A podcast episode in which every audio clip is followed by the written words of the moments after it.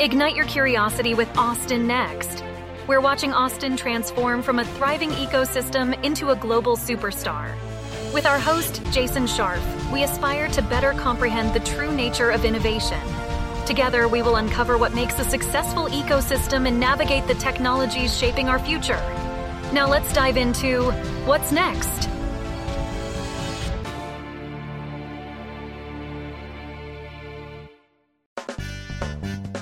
Austin is adapting to and building the future in real time. I'm Michael Scharf. We are exploring and driving our transformation into the next innovation powerhouse. I'm Jason Scharf.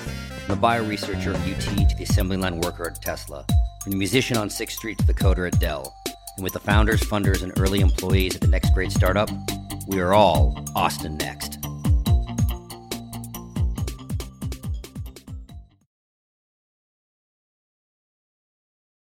We see all of these best of city lists being published best places to live, most affordable, tech job growth. How does Austin stack up when looking at our overall startup environment? Today, we bring on Farshad Rahimi, who is going to walk us through Startup Genome's annual ranking of the global ecosystem. We discuss the big observations in this year's report. What does the data say about Austin? And how does our future look? Dr. Fahimi is the Director of Data Strategy for Startup Genome and holds his degree in Artificial Intelligence, Electronics, and Robotics. He's now using global tech startup data to identify gaps in startup ecosystems and scale up programs.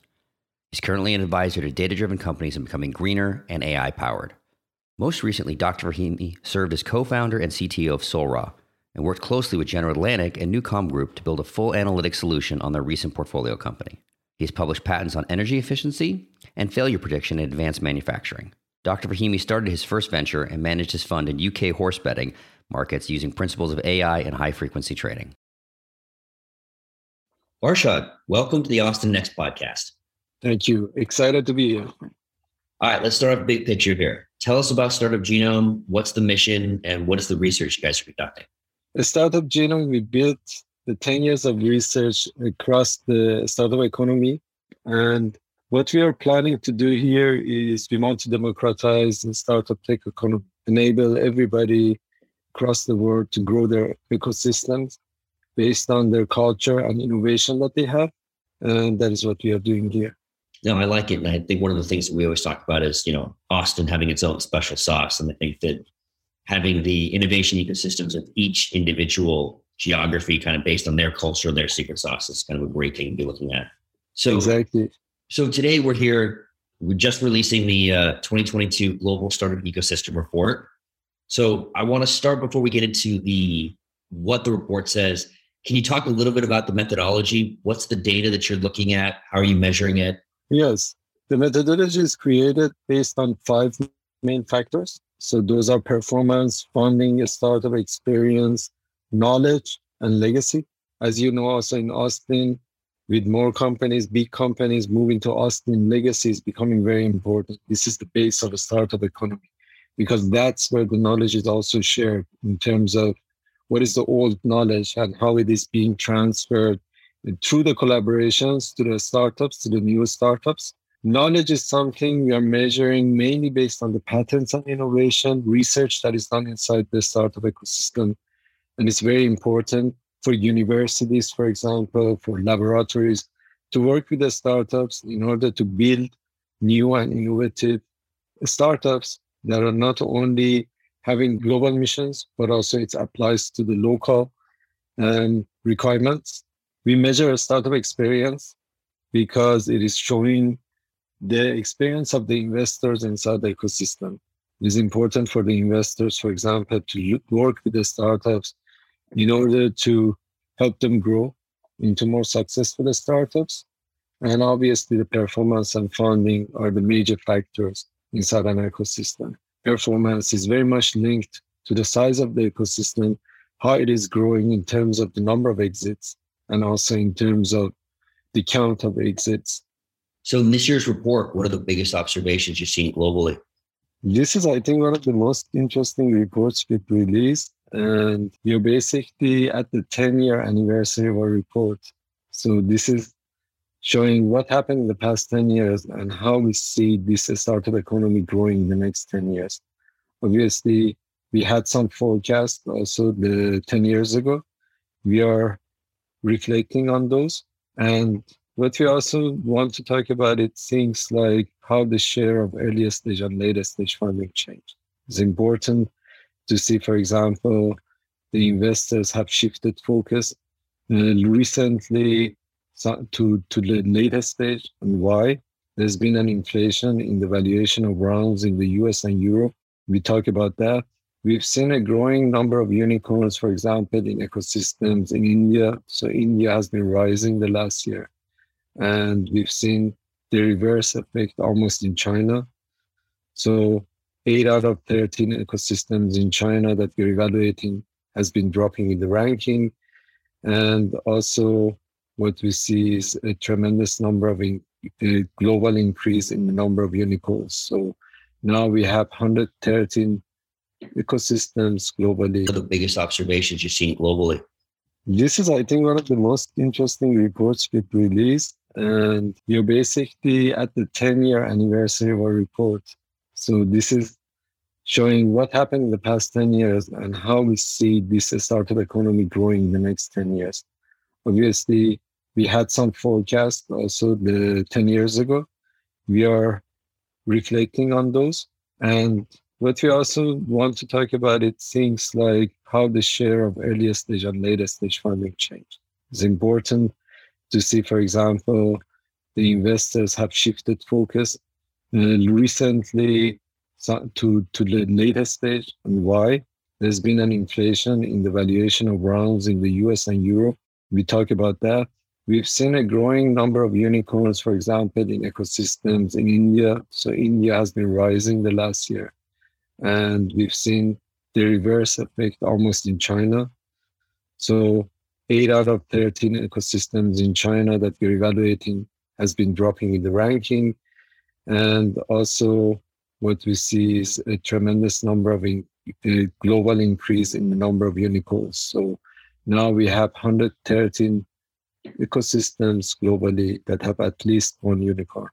And as you look at the moment now, like with the stock market kind of in the way it's situated, with inflation up, do you see this dispersion increasing? Do you see the late stage valuation staying up? Or I know kind of in the immediate, we talked, we've heard a lot about kind of valuations starting to go down, but seed stage maintaining. How do you see these kind of observations maintaining? Is it a one year thing or say multi year effect?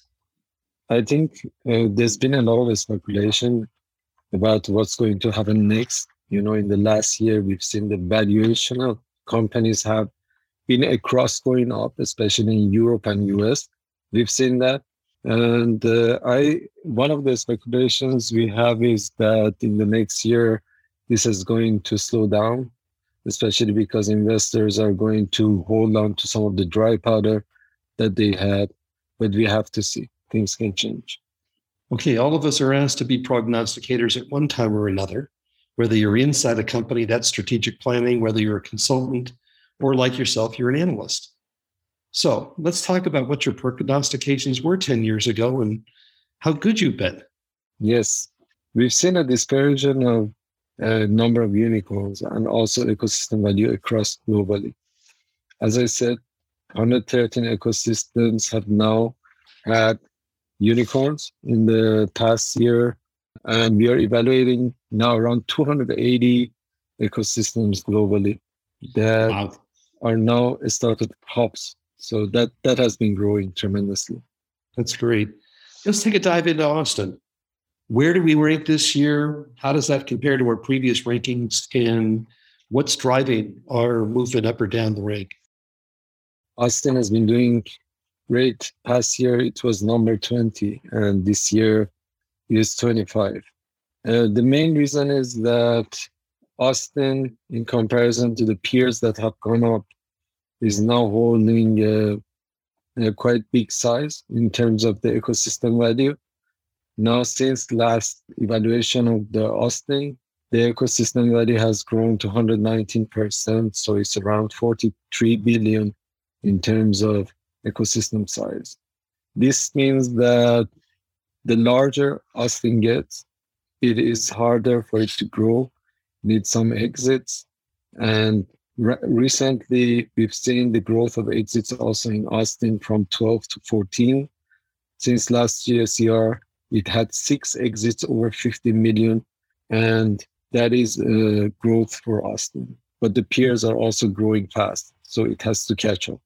Okay, so that's one of the hard things that we saw where where both Jason and I used to live in San Diego was that when companies exited, they not only exited financially, but they exited San Diego. Do you see that same kind of thing happening when a company exits here in Austin? Do they leave the city or are they staying around? I think the observation is correct in a way that we see uh, ecosystems such as San Diego, Berlin, Sydney that are hubs going up in terms of exits, and Austin is staying almost in the same place. But I think this could be shifting because also we are seeing this uh, legacy, big legacy companies moving inside Austin that are able to acquire these startups that are scaling. So let's look at, at the comparison in North America. How have we been doing with regard to Silicon Valley or Boston or New York or LA?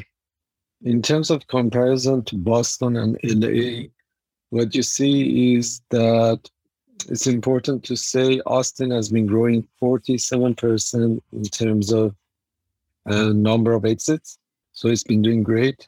When it comes to total funding, total VC investment, uh, if you track Boston, uh, Boston in comparison to Boston, LA, and Silicon Valley, what you see is if you put them on a race on a map from 2012, Austin is catching up with one of these big ecosystems. In terms of total amount of funding, still it's around 20% of Boston. So that it needs to catch up. But again, when we are looking at the ranking, because you asked me in the previous question. One of the reasons that Austin is falling back five ranks is because there's been a lot of funding going inside Austin, and it needs to turn those funding into larger scale ups and exits. So that is the main reason. There's this oscillation in the startup ecosystem that the ecosystems grow and then they have to turn those funding amounts into exits. Absolutely. One of the questions I have is in looking at the different phases of fundings here in Austin, we've seen a whole bunch of startup money going into Austin companies.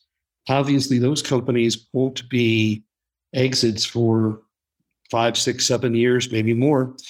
How does that compare in terms of startup funding between Austin and other areas? When you look at the earliest stage funding in Austin, if you look at 2012, it had around 172 million in terms of funding. Now we are seeing in one year in 2021, 835 million. So what is that around four times, five times the early stage funding in 2012? It's uh, still relatively small in comparison to Boston, 20% of Boston but it's a head start, which means that we have to turn those early stage funding into a scale ups, successful scale ups. So if I was going to put my prognostication hat on, then I'd say if we've grown 5x in terms of early stage funding, then six, eight years from now, I'm hoping we grow 5x in terms of exits. Exactly. That is what we see in other ecosystems. So besides translating these, you know, fundings into exits, what are the biggest gaps that we also need to change in terms to move up the rankings?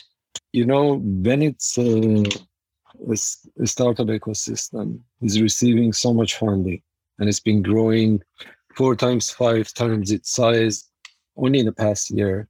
What is needed is the mentorships and also founders networking inside the ecosystem, helping each other in order to help the startups scale up and turn them into globally leading companies. So that is what we are seeing also in terms of legacy companies being there, in terms of universities helping the startups. As long the, the fact that we're starting to attract now those uh, those headquarters, the Tesla and Oracles of the world, creates a whole different structure and infrastructure behind um, what can make these companies go both from a talent perspective and from a knowledge perspective. Yes, exactly. This is one of the things with the scale ups and also legacy companies, helping the founders collaborating to make new innovations and help them grow up the company.